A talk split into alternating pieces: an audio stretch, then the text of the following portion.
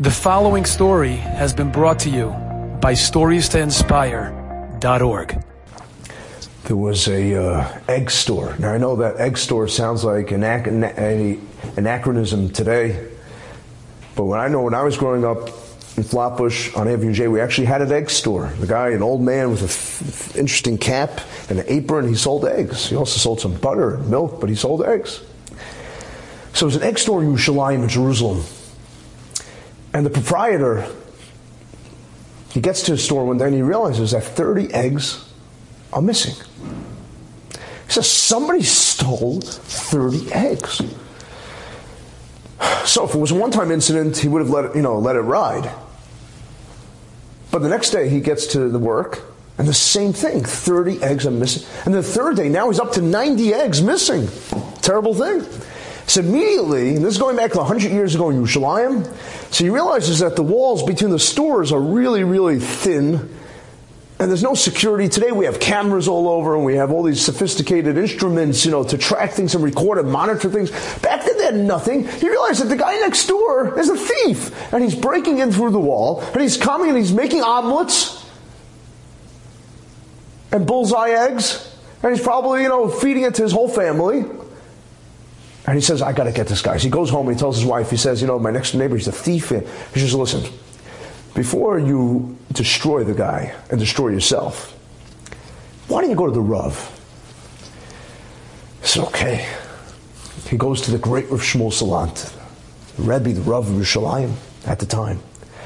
He says, Rebbe, he says, I'm down 90 eggs already. I know who's doing it. Shmuel tells him, I have an eitzah for you, I have a solution. Tonight, put the eggs there. But before you put the eggs there, boil the eggs. Make hard boiled eggs. The guy hears this, he's thinking of the Rav, well, he lost his mind. Well, how's that going to help me? But he says, okay, if the Rav says it, I do it. He boils the eggs, he leaves it there.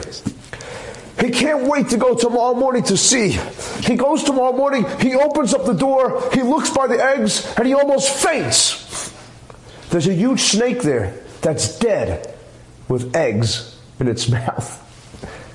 You see, what happened was, is that every night there was a snake coming. It happens to be that there are 16 species of African eggs, of African snakes, that eat eggs.